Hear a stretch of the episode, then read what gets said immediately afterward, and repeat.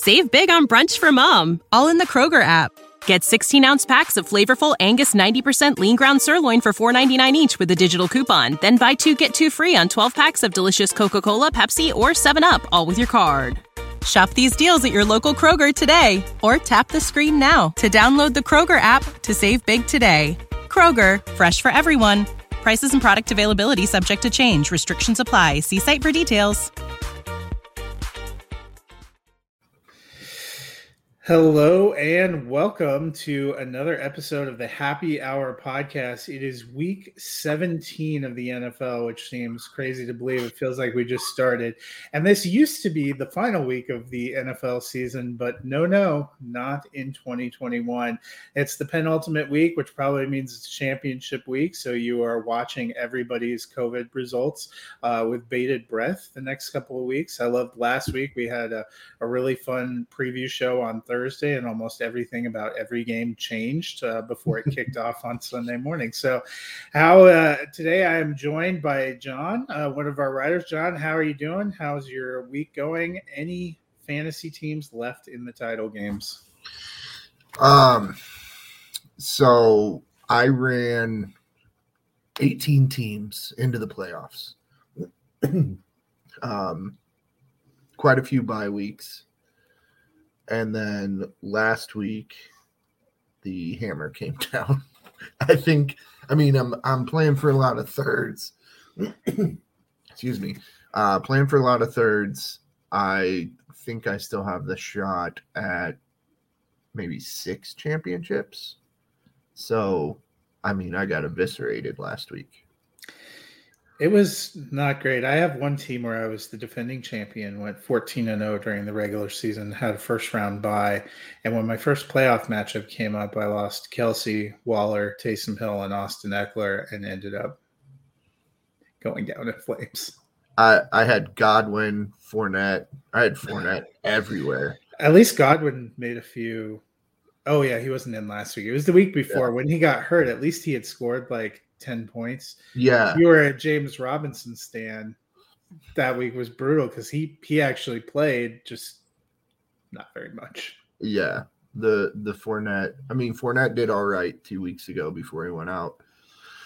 But that was a bye week for a few teams and then um like I won most of those matchups. Uh, but last week with Godwin and Fournette and Hopkins and everybody, just everybody, um, it's been rough. Yeah. It was brutal. I think I'm in four finals. One, they they must have forgot to change. I didn't realize last week was our finals matchup, and I lost a bunch of players because of COVID down the end. So I lost by, I think, 20 points. Oof. So, but on to happier thoughts. For those of you that aren't in uh, championships, um, we are going to start out last week. Uh, Jason and I looked at our top five QBs and tight ends in Dynasty. This week, John and I are going to look at our top five running backs and receivers. We'll start with running backs, and I will kick it off.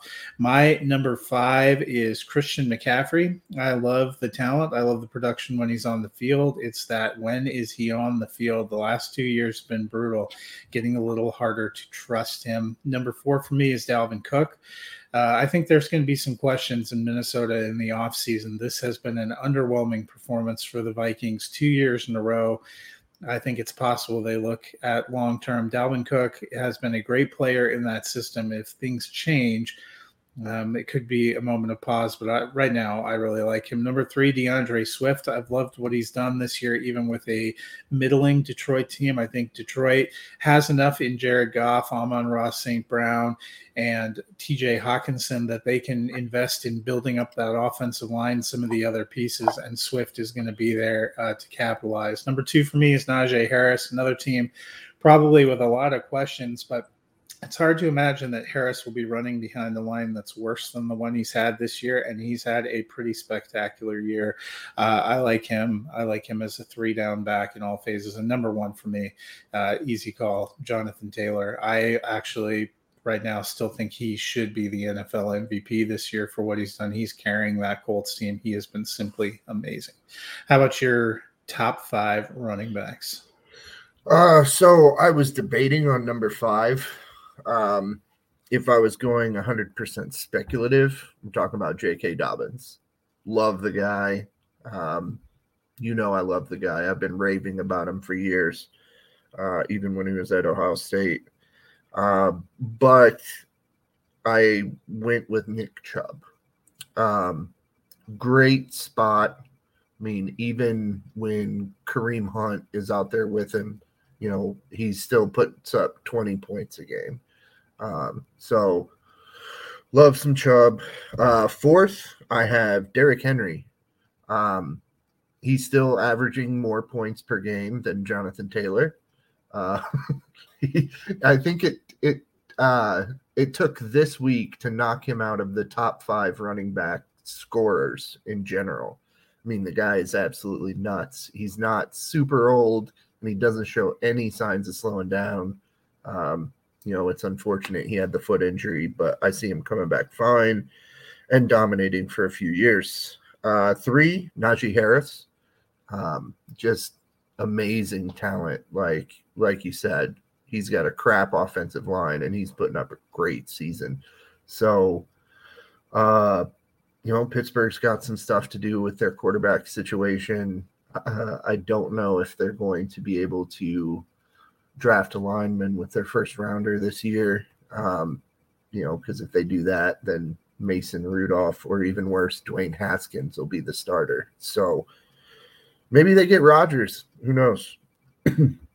uh, number two, I had Austin Ekeler.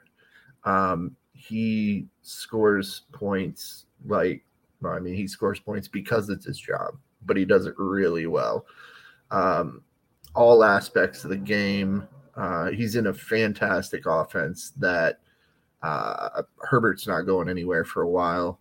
Um, you know, it, when he's out, Justin Jackson scores 30 points. Like Justin Jackson's not the talent of Ekeler, but the system is so good. Uh, and then number one, Jonathan Taylor. Uh, I mean, do I think he's the best running back in the league? No.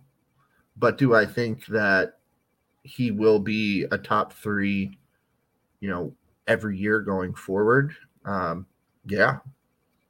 I don't know that he'll ever be the number one because Derrick Henry's still alive, but uh, Jonathan Taylor's pretty solid.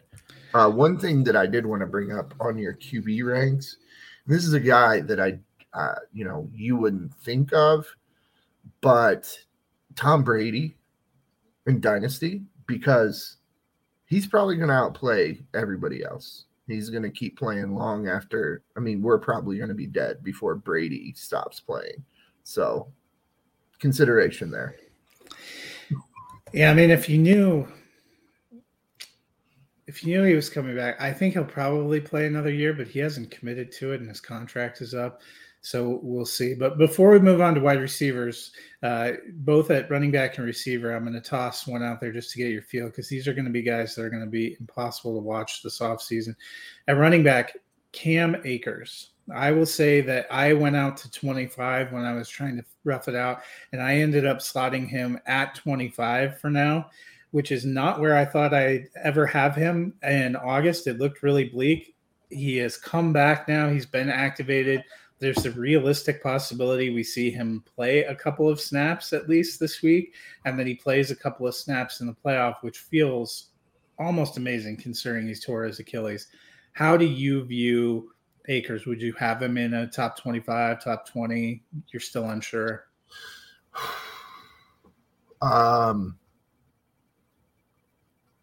I would have him probably somewhere around there. I mean, there's still Darrell Henderson. He's going to get some some balls his way. Sony Michel has actually shown that he's a reasonable starting running back. Um, so they're not just going to kick him out of the offense.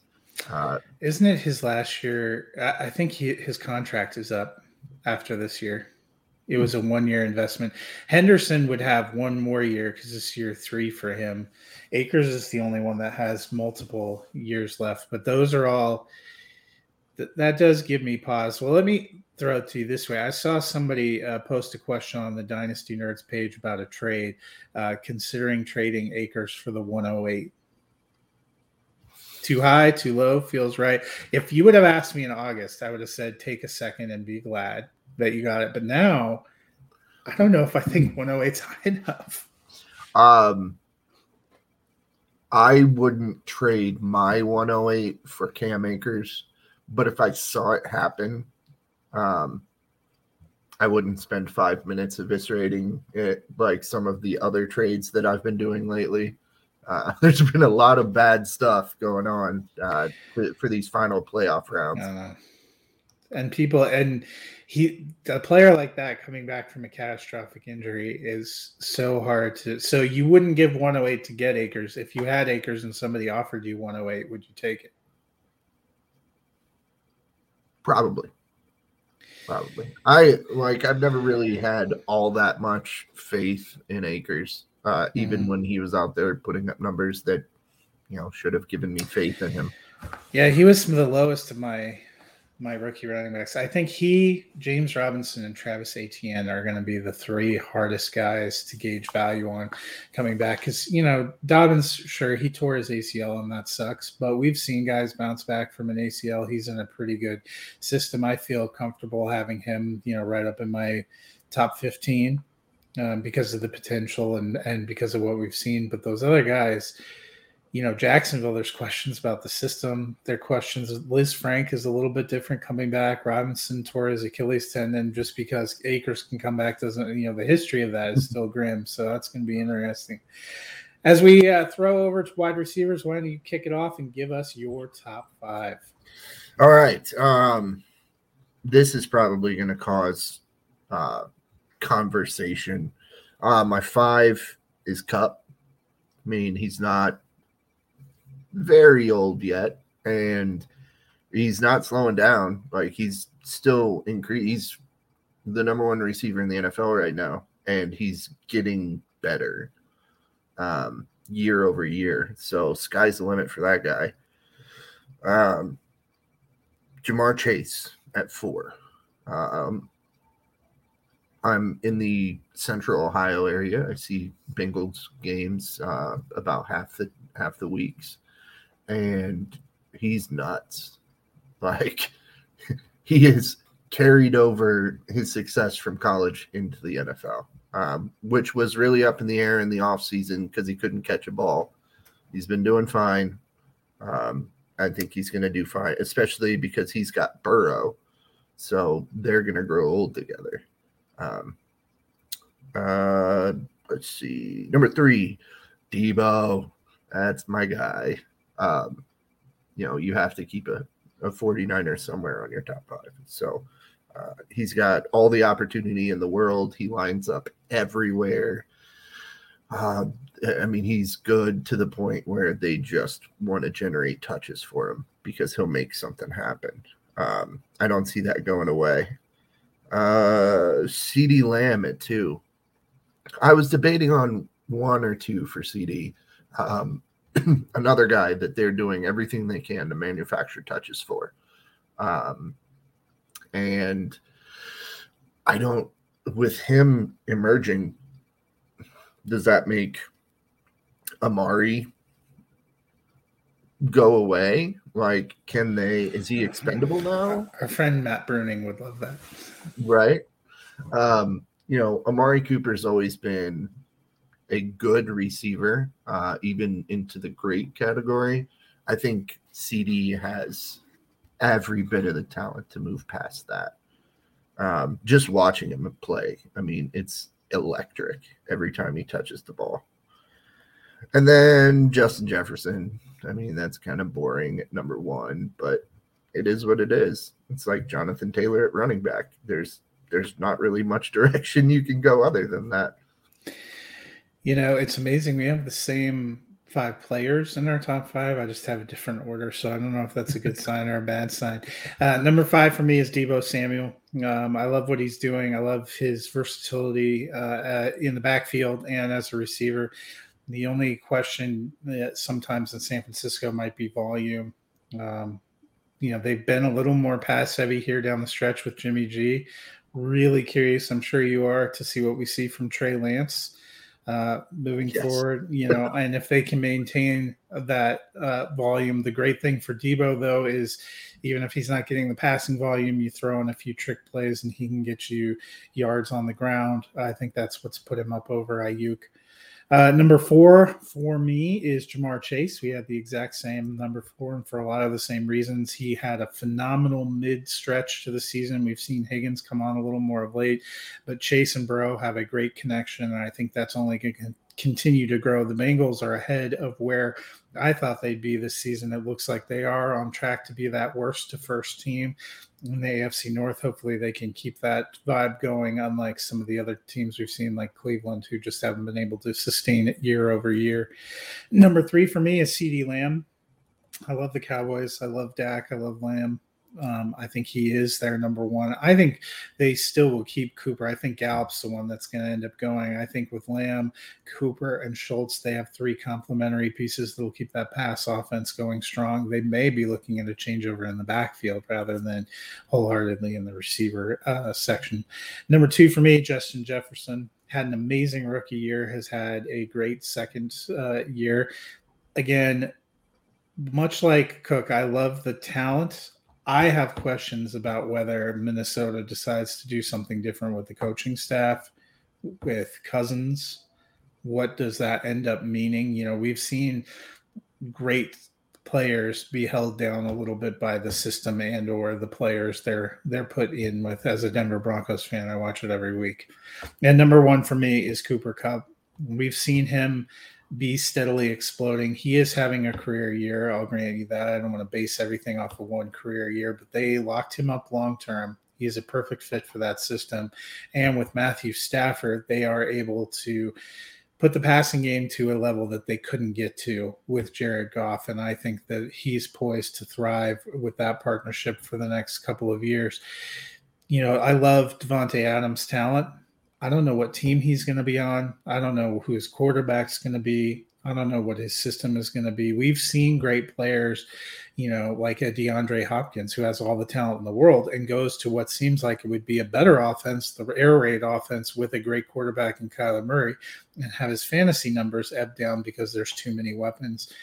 So Davante Adams, the guy that I'm, you know, I'm waiting to see where he lands. I have him just inside my top ten, but you know, if we're going talent and production alone, he's been top of the box for several years. But there are so many questions in this situation. But I want to ask you one receiver that I think is going to be damn near impossible when we're trying to figure out this year is Calvin Ridley. I loved Calvin Ridley going into this season. I thought he had the potential to be wide receiver one in 2021. We don't know what's going on with him. I wish him the best. I, mental health is no joke, as I'm sure you would agree. He needs to take care of himself. We also don't know what's going to happen with Atlanta. There's a lot of rumblings. They want to move on from Matt Ryan, but if you looked at his contract, it's like a $40 million hit each of the next three years. So probably not moving on from him. I still have him in my top 20 because I like the talent, but it gives me pause. How are you feeling about Calvin Ridley and Dynasty? Uh, want to hop back real quick before Ridley. I did have Kupp first and I just moved him to last because I don't know. But I, I mean, you can make an argument for any of those guys in any of those yeah. spots. The fact that we have the same five probably says that there's coming around a consensus of the guys that we like. It's just a matter of where they they slot in, and people have preferences. I think. Absolutely. Uh, so Ridley, that is a tough one. Um, Russell Gage, who's not as talented as Rip, uh, Ridley, has blown up. He had a bad week last week, but since Ridley's been down, he's been a number one receiver. Um, and I don't think he should be. So Ridley comes back. He actually is a number one receiver. Um, you know, he's super talented. He's just got stuff going on um, it could uh, it's one of those things like like a Lisfranc or uh, an Achilles where you don't know what he's going to be when he comes back or exactly, you know, if he's going to come back. Like how how is his mental state going to be? Is he going to bounce in and out? You know, um, I honestly, I'd take a flyer on him. I've got him on a couple teams on my IR. Uh, but like, uh, I just hope the guy gets the help that he needs. Uh, that's more important than fantasy. The thing that I think could be interesting too is Atlanta actually, even with Matt Ryan, if Ridley came back and was Calvin Ridley, with what we've seen Russell Gage establishing himself, Kyle Pitts, one of the great young tight ends, and the weapon that they have in Cordarrelle Patterson in Arthur Smith's system, I think they could actually be a fun offense. They haven't been that far off the mark, but those are some big ifs. I wish, you know, I totally respect his privacy and stuff, but as a fantasy player, we've gotten just no information. I mean, there's basically radio silence. He left. I feel like it was week six or seven this season, and we have we've heard nothing. And every time they ask Arthur Smith, he says no update. It just. Yeah. Uh, I hope he. I hope he gets well, and it's going to be an interesting one to watch this off season. Absolutely. Well, as we transition now into the penultimate uh, week of the season, I'm going to give you uh, my highlighted games of the week in each of the windows. We have no more Thursday games, no more Saturday games this week. We have the final Monday night football game before next week. It's all on Sunday. So I have a morning, early window, late window, night game, and Monday night game to highlight. And then John and I will look at our sit starts. And Ricky did toss us up a few bets as he is on vacation with his family this week. So morning window game. Las Vegas Raiders eight and seven at the Indianapolis Colts nine and six. Two of the most intriguing and hottest teams in the wild card race. The Colts Carson Wentz went on COVID, so uh, please, Jonathan Taylor, wrap yourself in saran wrap, put yourself somewhere. We need you on Sunday. The Colts did reveal today that they reached out to Philip Rivers, uh, but obviously were rebuffed, and so Sam Ehlinger will have to go, getting that incredible confidence boost of, "Hey, bro, we really want you to start. We didn't want you to start, but now we really want you to start." Um, so that'll be interesting. I think that it could be a big week uh, for Jonathan Taylor, but the Raiders' defense has been impressive. Denver has two really good running backs that did jack and squat um, last week, so that'll be interesting. Raiders. They were six and seven. I was ready to write their obituary. They came back and they won in Cleveland. They beat Denver if they get a win here, they're putting themselves in incredible position to actually make it into the playoffs, which seems crazy with all that they've endured. So that is my early window game. Big fantasy implications there. Late window afternoon, the Arizona Cardinals. No team has faded harder the last few weeks, it seems, than the Cardinals. They are down to 10 and 5. They went from the best record in the NFC to being in wild card position. They are in the playoffs, which is the good news for them, but they've lost three straight and they doesn't get any easier as they go into Dallas to face the red hot Dallas Cowboys. Cowboys have won the NFC East. They're 11 and 4. They still have a path to be the number one seed in the NFC. I'm just saying somebody picked them as a Super Bowl team uh, back in August and is feeling a lot better about that pick than my Buffalo Bills pick. But my 1992 dream is still alive. Uh, so I'm feeling good about that. But I think that's going to be a heck of a game. The Sunday night game, interesting one. Minnesota Vikings. I talked about them a little bit. They are on their last legs seven and eight. If they lose here, I think they're for sure out. I think it takes at least nine wins to get into the playoffs in the NFC, which means they'd have to win out. They're at the Green Bay Packers. Packers are 12 and three. All they got to do is win their last two games, and they're the number one seed, and they get a bye in what could end up being Aaron Rodgers' final season. I guess the prospect of having to play in Pittsburgh or Denver was enough to get Rodgers to consider retirement. I feel you. Aaron Rodgers.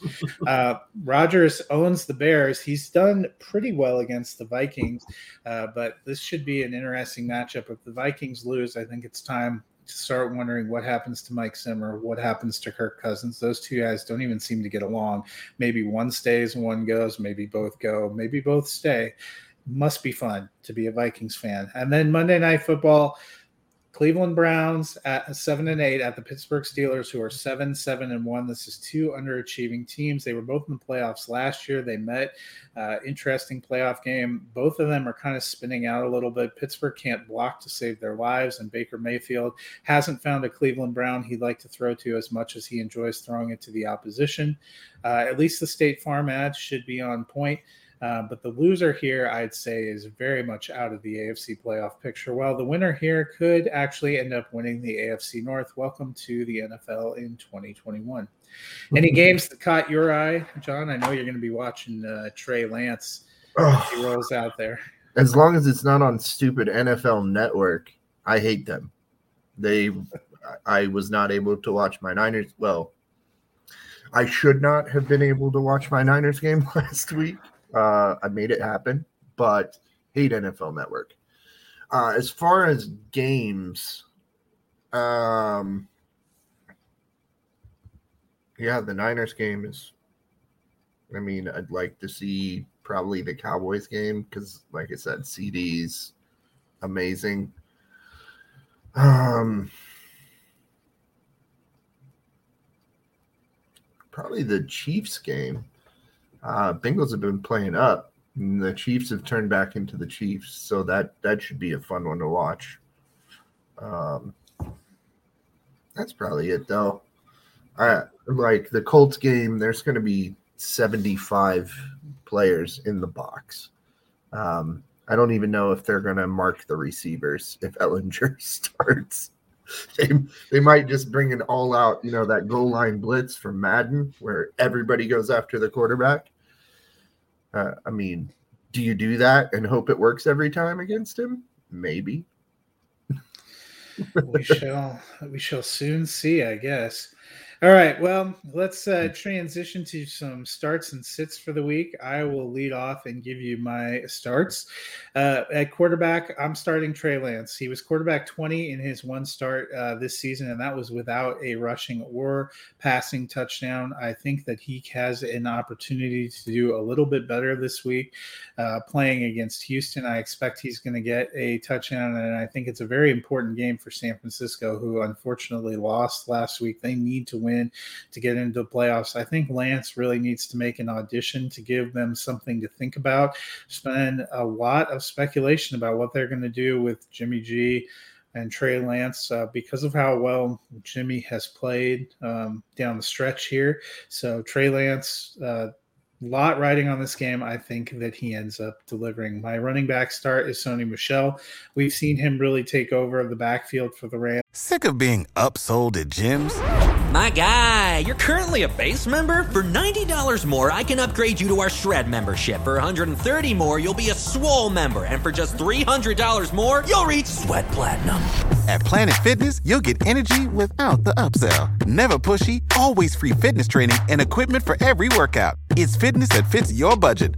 Join Planet Fitness for just $1 down and $10 a month. Cancel anytime. Deal ends Friday, May 10th. See Home Club for details and that's been a good thing. He's running with a lot of passion. Darrell Henderson uh, looks like he's questionable to miss here, and I don't think they want to give Cam Akers a bunch of carries yet. This is going to be the Sony Michel show, and I think he ends up delivering at least RB2 value for you this week my wide receiver start is AJ Brown. I know they're playing the Dolphins. The Dolphins have a good defense. The Dolphins have a good secondary. AJ Brown is the star of that offense. He's the only star that they have with Derrick Henry still on the bench and Julio Jones. Uh, he may have died. I'm, I'm unclear if he's still alive. He might have uh, died in the preseason. he, might, he might have died. But AJ Brown came off of IR and looked simply incredible last week. He needs to be in your lineup. I think he ends. I think he'll probably be a wide receiver one at worst, wide receiver two. My tight end start is Zach Ertz. He's getting volume and he's been productive in that Arizona offense with DeAndre Hopkins out. They don't really have a receiver they trust between Kirk and AJ Green. Rondale Moore has struggled with health. James Conner still banged up. Chase Edmonds is there, but I think Zach Ertz looked like the guy that Kyler is going to in a pinch, and I think they're going to need to play some up tempo playing the Cowboys. So those are my starts. John, how about you? Um, at quarterback, the Trey Lance. Um, I mean, I need him to be very good. uh, not just for this week or next week uh, or any set period of time, um, but pretty much for the rest of his career. Um, and that's not like I think he's going to do great in fantasy this week, but I hope that he does great, great uh, for more than just my teams that have him. Running back, Elijah Mitchell. Um, with Trey under quarterback, uh, they're going to have those flare outs uh, for the running back. Lots of work in the flat, uh, lots of carries. Uh, he he has shown, you know, nothing but top end RB all season. So I don't expect that to change. Uh, wide receiver, KJ Osborne. Um, Thielen's done. Uh, there's no more Thielen this season. Uh, KJ has been putting up double digit points in his absence, looking real good out there. Um, you know, it's going to be a game where they have to throw a lot. So I I see him, you know, potentially being a, a mid wide receiver two this week. Um, then tight end Dalton Schultz. Uh, the guy's put up over 20 the past two weeks. He's, you know, on a pace to go, go, go. So I love him. Um, and I will absolutely start him in every league. Yeah, Minnesota doesn't have what you might call a defense, uh, which probably doesn't help Mike Zimmer's cause. All right, well, those are the guys that we want in our lineup. I'm going to let you kick it off. Who do you not want in your championship lineups? Uh, Russell Wilson. Um, and it's not even so much about Russell, it's the Lions. Like over the last seven games, they've only had two games where they allowed more than 16 points. Uh, they have emerged as an actual football team, um, which is weird because they were real bad. Um, but I, yeah, I don't think that Seahawks offense is going to be able to do anything. Uh, running back, Michael Carter.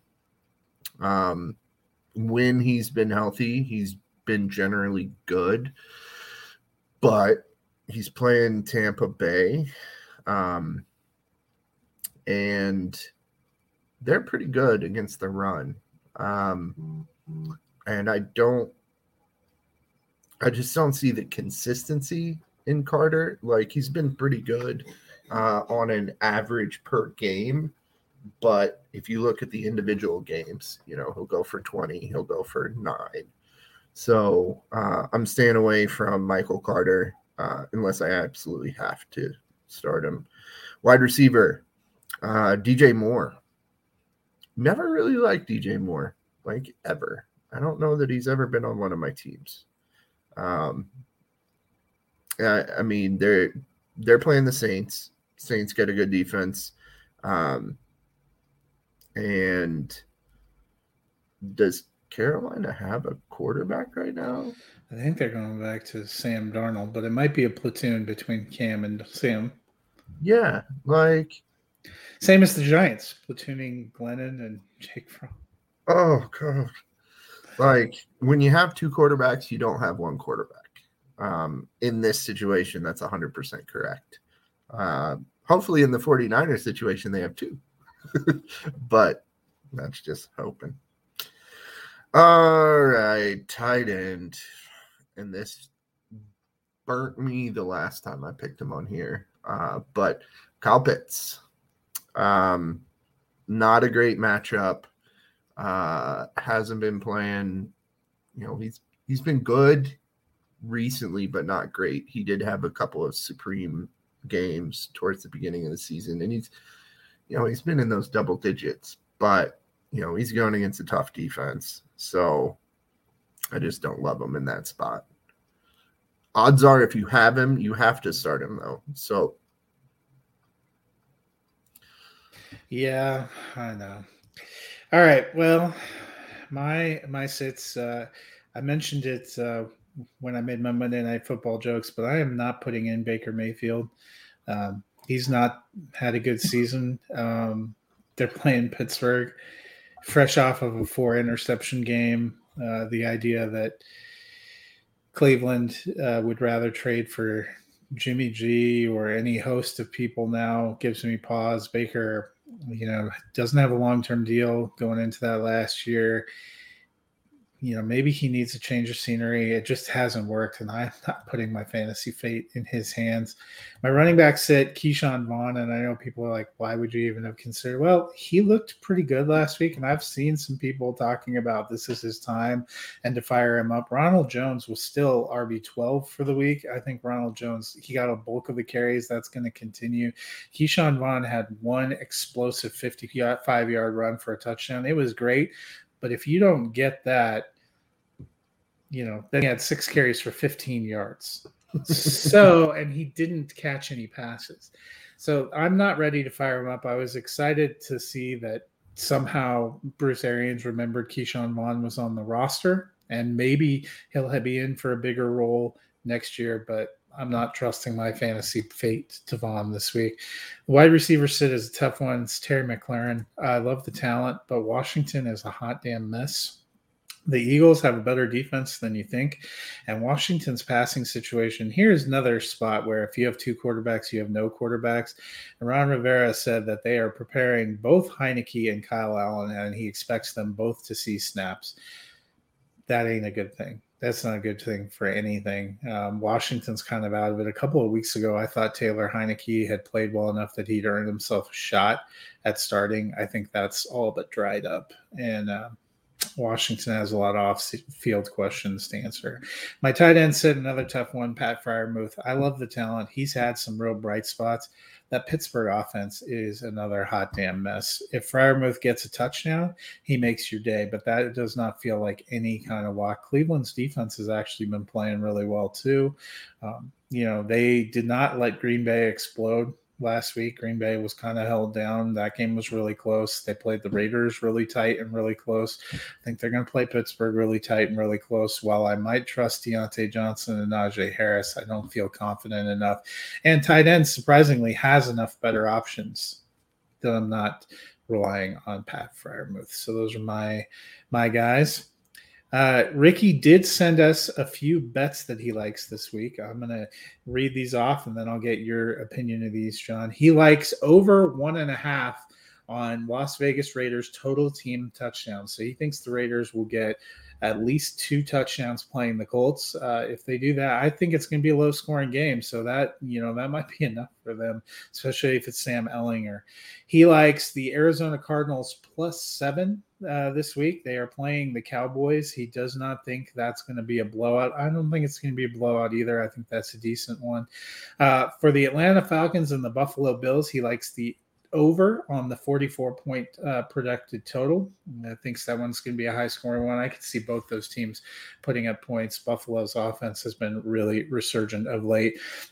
And the last bet that he gave me, he likes the Dolphins plus three and a half. They're playing the Tennessee Titans. The Titans, you know, they showed out a little bit last week, but they're still struggling with missing some stars. Miami, arguably the hottest team in the NFL, they have won seven straight. If they win out, I think they get in the playoffs, and there's a realistic case to be made that they could win out. So I don't think that's too bad a call. Either way, I think that will be a close game. So what do you think of those bets?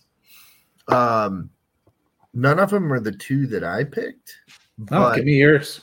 Um, Chiefs minus five over the Bengals at minus one ten. Um, like I think that Burrow and company are going to give them a hell of a show. Defense is going to be good, but it's still Patrick Mahomes, and their defense has started showing up. Um, you know they they did just fine last week without uh, without Kelce and essentially yeah, I didn't Tyreek, right? yeah, uh, Kelce and and I mean Tyreek played, but what do you get like two point seven points? Yeah, it was all about Byron Pringle. Yeah, I, I, bet they'll go back to those guys now that uh, CEH is is banged around.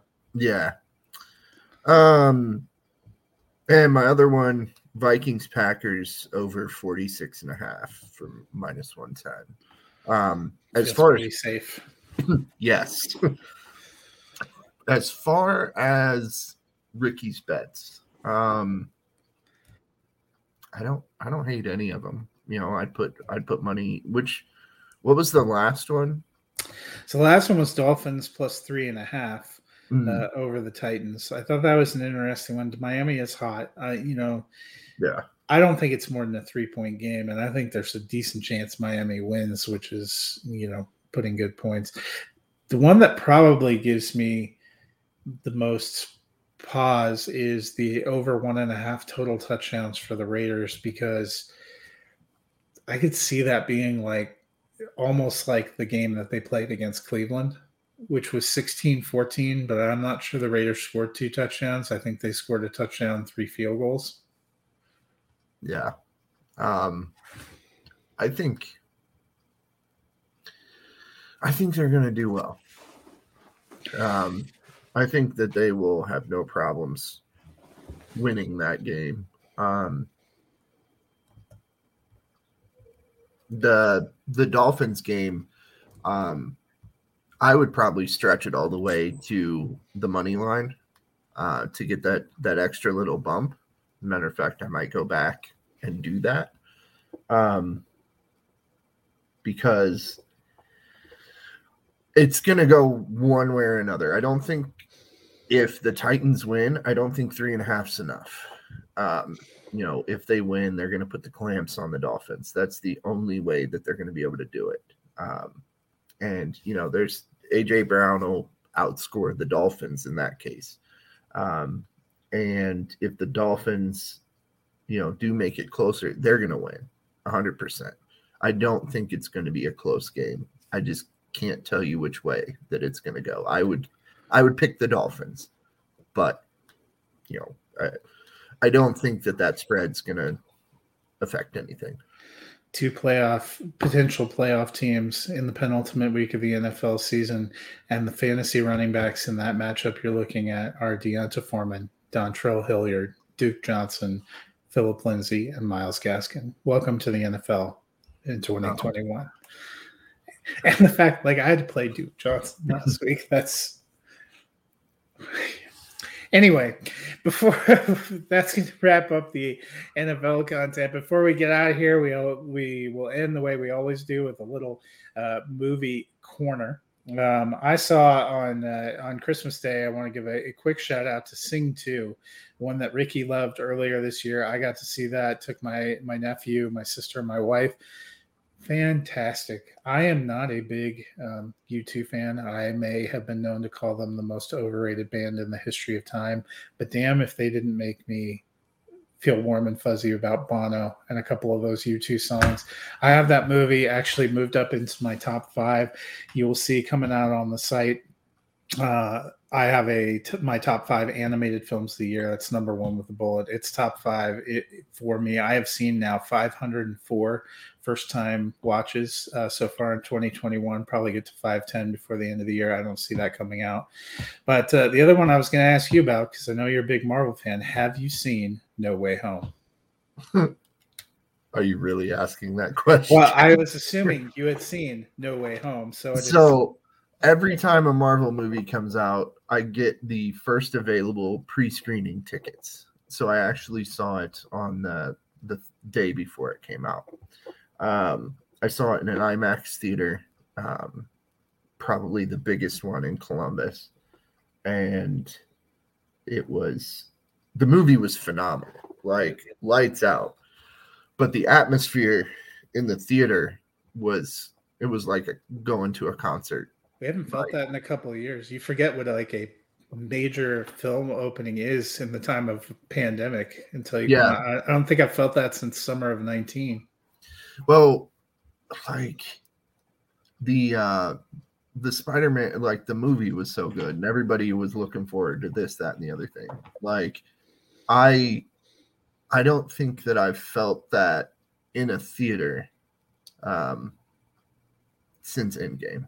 Yeah, that's summer of Yeah. 19 was it, uh, that's it reminded Yeah. me exactly of Yeah, like, it was- anticipation You know, every seat's packed out I, every every Marvel movie I go to because I go to that first screening, it's always packed. Um, you could have heard a pin drop in the Eternals. Like there was no excitement, enthusiasm. It was just watching a movie. but like Black Widow, Endgame, Spider Man, like all of those, you got people clapping. Like Black Widow wasn't nuts. Shang Chi actually might be Oh, the I- the second best Marvel one they had this year. Most surprising, yeah, that was just a kick in the pants. I liked Eternals, but it's not exactly. It wasn't the like cheering. It's it was very much a cerebral Yeah, I thought experience. I, and I know we've talked about this. I thought the Eternals um, tried to do too much with too little. Mm. Um, they it was a beautiful movie. Um, you know, it was filmed on location uh, instead of green screened, but there's so many. I don't want to say plot holes, but basically plot holes um, in the Eternals. But yeah, Spider Man was absolutely nuts. Um, I might So- go see it again in the theater. I probably won't because I I don't re re uh, watch in the theater very often. But Yeah, I can't wait to to buy it at home. So I know Ricky loved it. He said it. He thinks you know at the time he said it was the best Marvel movie he'd seen. I loved it. I gave it four and a half. It's in my top five for the year. Um, just much like Sing Two, it's slightly ahead of Sing Two. Um, and I actually put it up in my top five Marvel films. So I know you see everything, see the whole world. Have you had time to think about where you would put it in terms of the larger uh, MCU? um,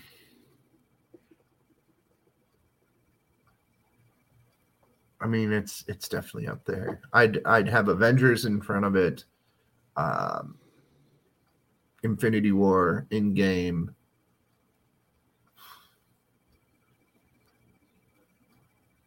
Maybe Guardians of the Galaxy. Um, Yeah, so for me, my current top five is Guardians number one. So always been number one for me. I just love that movie. Black Panther, Ragnarok, Endgame, and then No Way Home. yeah, I would I would probably put Ragnarok above it too. Um but yeah, the I mean the original Avengers probably I might put Iron Man 1 up there too. Like there's just there's been so many of them. But as far as And they they've done such great quality. It's it's easier to figure out the like four or five that are on the bottom than it is almost to rank all the ones at the top. it's super easy. Um, as far as this phase, um, I would put it. First of all, I think that that this is you know moving past all of the original Avengers, um, other than the the Black Widow, you know, pre prequel, I guess it would be Yeah. because she wasn't dead yet. So, other than that, um, they've done a really good job. Like, I didn't love the Eternals, but I'm pretty sure it was three hours of setting up for guest appearances in other flicks. Um, like, I Spider Man was fantastic. Shang Chi was uh, fantastic. Like, nobody knew Shang Chi before this movie, and now Mhm. everybody wants to see another Shang Chi movie. Um, Or at least for him to start popping up in some of these. Yeah. I have this feeling we're going to see him in Multiverse of Madness because at the oh end, god, I'm so looking forward to that. And you know, Marvel has been known for giving us scenes, which I feel like the mid-credit scene was kind of a toss one out for Sony, who needed to lend some legitimacy to uh, to the Venom franchise. Venom is like fetch. Stop trying to make Venom happen. But uh, you know, the post-credit scene was really a backdoor trailer for the Multiverse of Madness, and it was. It has me pumped. They said Scarlett Johansson was working on a that she was going to come back for something from Marvel, and I'm wondering if it ends up being that because I am sure that you saw um, What If, Oh yeah, but the Multiverse of Madness, not so subtly, appears to be bringing a quintessential piece of What If into the live action world. uh, have you seen Hit Monkey? Yes, Is it good? Eh, it was okay. Okay. Uh, that's It was like as the if one Ted Lasso was a an assassin uh, with an animated monkey. Oh, I love Ted Lasso. I know. I maybe am making it sound better than the actual experience. Yeah. The okay, I'll go into it without my expectations way If up. Ted Lasso was an asshole who was also an assassin who trained a monkey to be an assassin. okay. But yeah, I mean, it's been an amazing year after a Marvel free 2020, five original series, four movies, and we're just getting started. But uh, if you have not seen Spider Man No Way Home, I think it's one you definitely make a point to see in theaters. Um, that experience is unlike anything else. If you feel safe, obviously, some tough times out there with the the resurgence of uh, Omicron there, but I loved it. Uh, I can't wait to see where we go next. Yeah. I uh as far as Sing goes, I had tickets and uh something came up, so I had to give them up. Um but I I'm more excited for Sing 2 than I was for Eternals, than I was for Shang-Chi going into it. Um Sing Two is a sequel that surpasses its uh, its original. Uh, every, Oh, everything about it was. I don't rewatch movies very often. Like I've I've rewatched the Avengers films, you know, Iron Man's, Captain America's, all of that beginning Avengers stuff. Um, even Dark World, it happened. Um, but I've rewatched Sing more than any individual Marvel Marvel movie. Like I absolutely love that and it's got Scarlett Johansson still. So, you know, she, anytime she's in a movie, I want to watch it, even if she's a porcupine.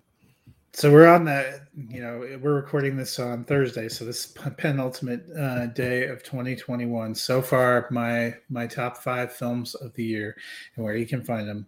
Coda is number one for me. Apple TV Plus, just a beautiful film. Number two, Mass. That is actually still Ricky's favorite film of the year.